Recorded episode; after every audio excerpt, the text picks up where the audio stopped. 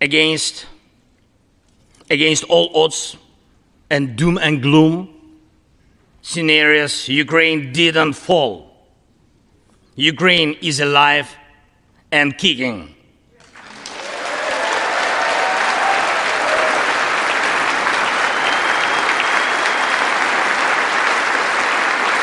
Thank you.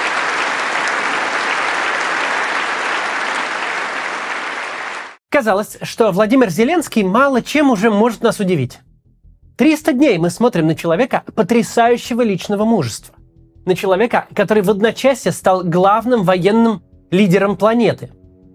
Но за два дня Владимир Зеленский проделал путь от Бахмута, от самой горячей точки этой войны, где буквально в нескольких километрах от наемников Вагнера пообщался со своими бойцами и вручил им награды, до Вашингтона. К его приезду США анонсировали новый пакет военной помощи Украине, включающий долгожданные зенитные системы Патриот для защиты от ракетного террора. Образ лидера, который сегодня днем поддерживает бойцов в самом опасном месте фронта, а завтра вечером ведет переговоры на самом высоком международном уровне, этот образ производит впечатление на всех – и тут нельзя, конечно, не сказать о том, как этот образ расходится с путинским, а точнее, как жестоко наказывает Путина история, как она для него вывернулась наизнанку.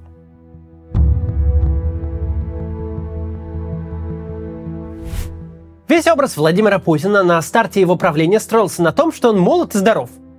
Кажется, что это нонсенс – хвастаться тем, что глава одной из крупнейших мировых держав отвечает требованиям к призывнику – но так уж вышло, что с начала 70-х годов, если не считать короткий перерыв на Михаила Горбачева, Россия наблюдала, как ее лидеры дряхлеют в прямом эфире. Как они с трудом ходят, как не могут связать двух слов, как у них пропадает дикция и затуманивается мышление.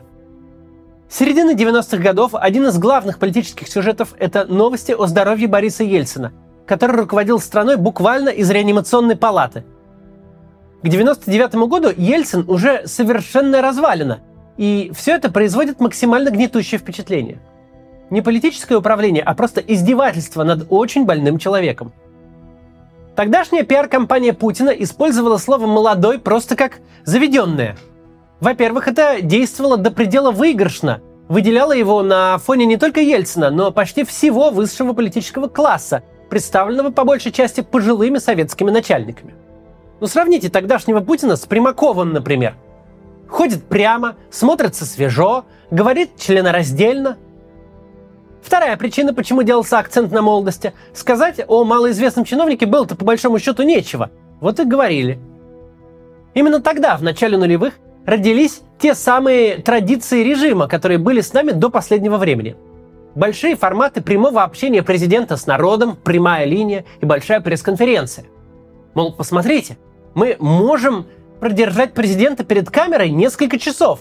При этом он не впадет в кому и не запутается в собственном языке. Ну и, конечно, показушная брутальность и мускулинность. Полет на истребителе, погружение в подводные лодки, борьба на татами. Дескать, был у нас президент, который подъем по лестнице с трудом осилит, а сейчас молодой мужик, офицер и спортсмен – не очень сложно было хорошо выглядеть на фоне предшественника, и 47-летний Владимир Путин использовал это свое преимущество по полной.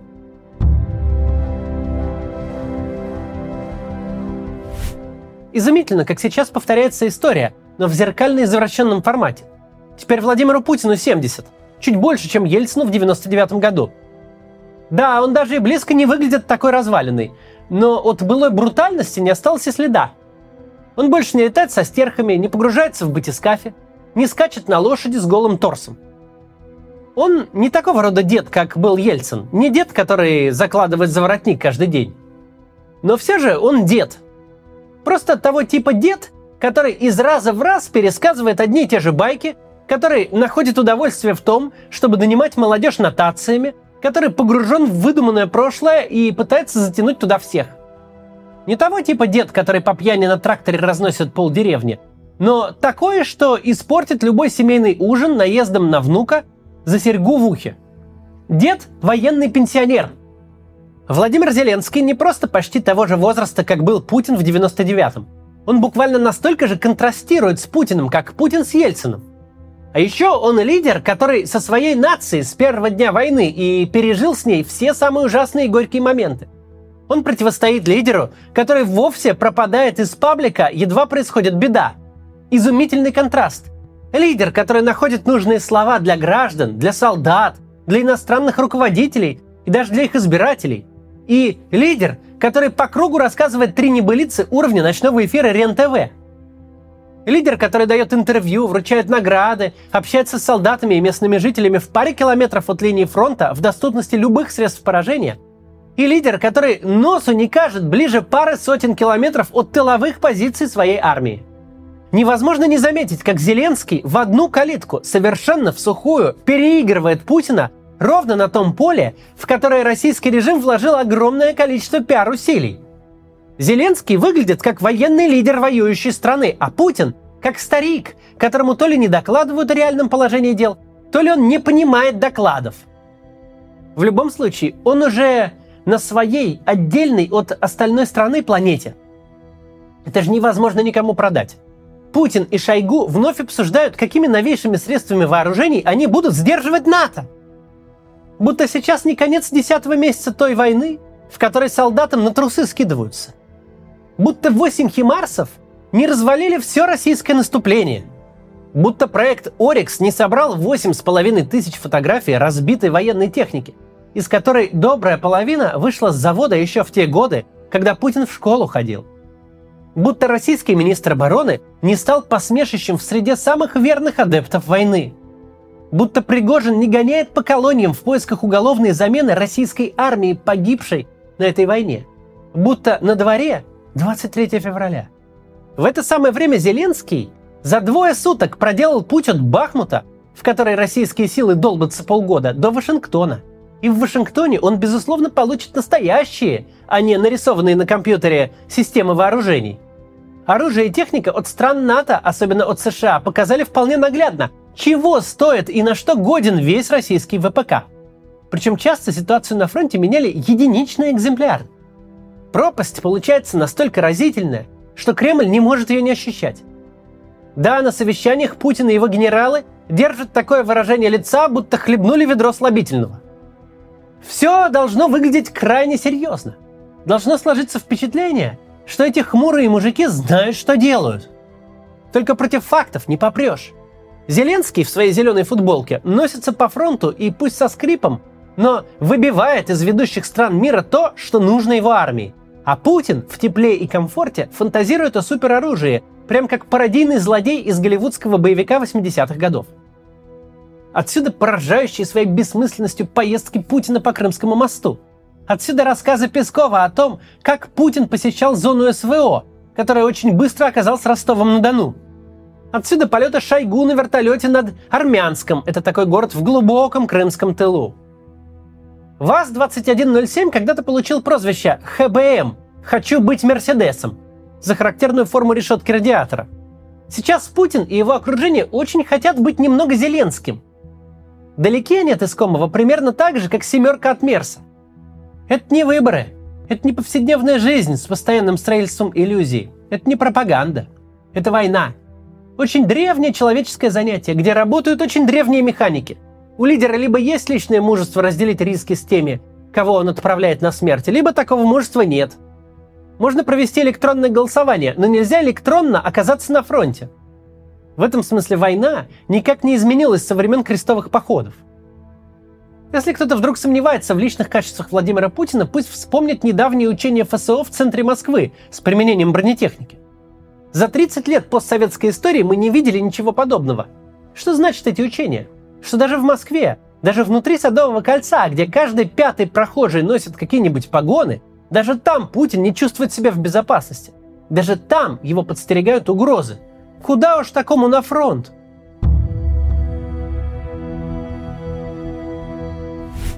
Жестокая для Путина ирония истории в том, что он пришел 23 года назад как агент будущего.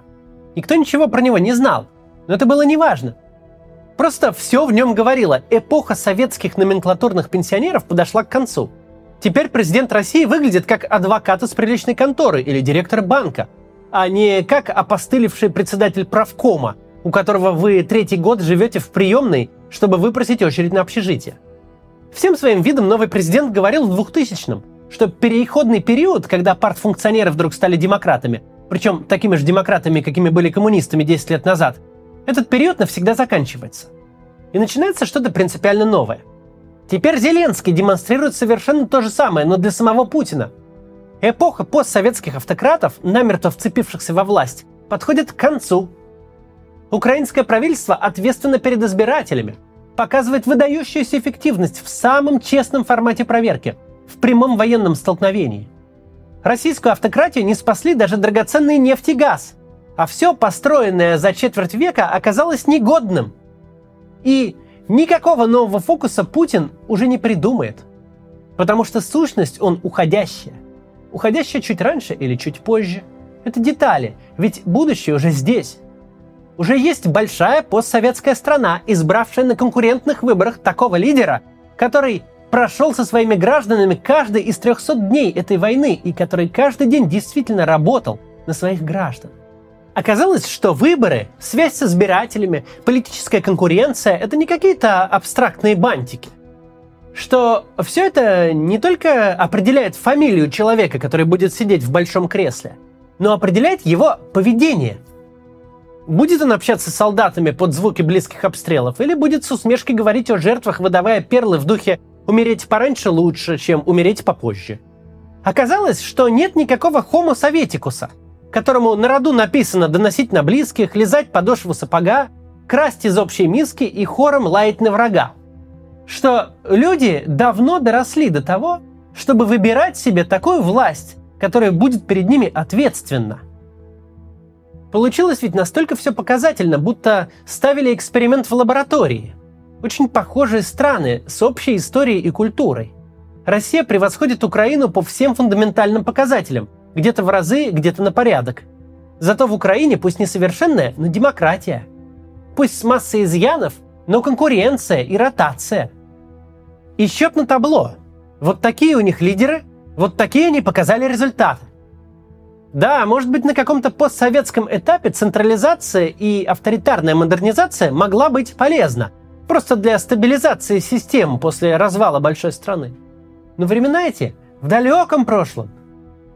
Теперь авторитарные лидеры, которые так держатся за свою драгоценную стабильность, сами стали источником бесконечного хаоса. Причем не только снаружи, развязывая войны, но и внутри. Они расшатывают свои собственные системы, они теряют управленческие рычаги. Э, представление хоть о каких-то правилах. Более того, они раздают право творить насилие кому попало, то есть избавляются от первичных признаков государства.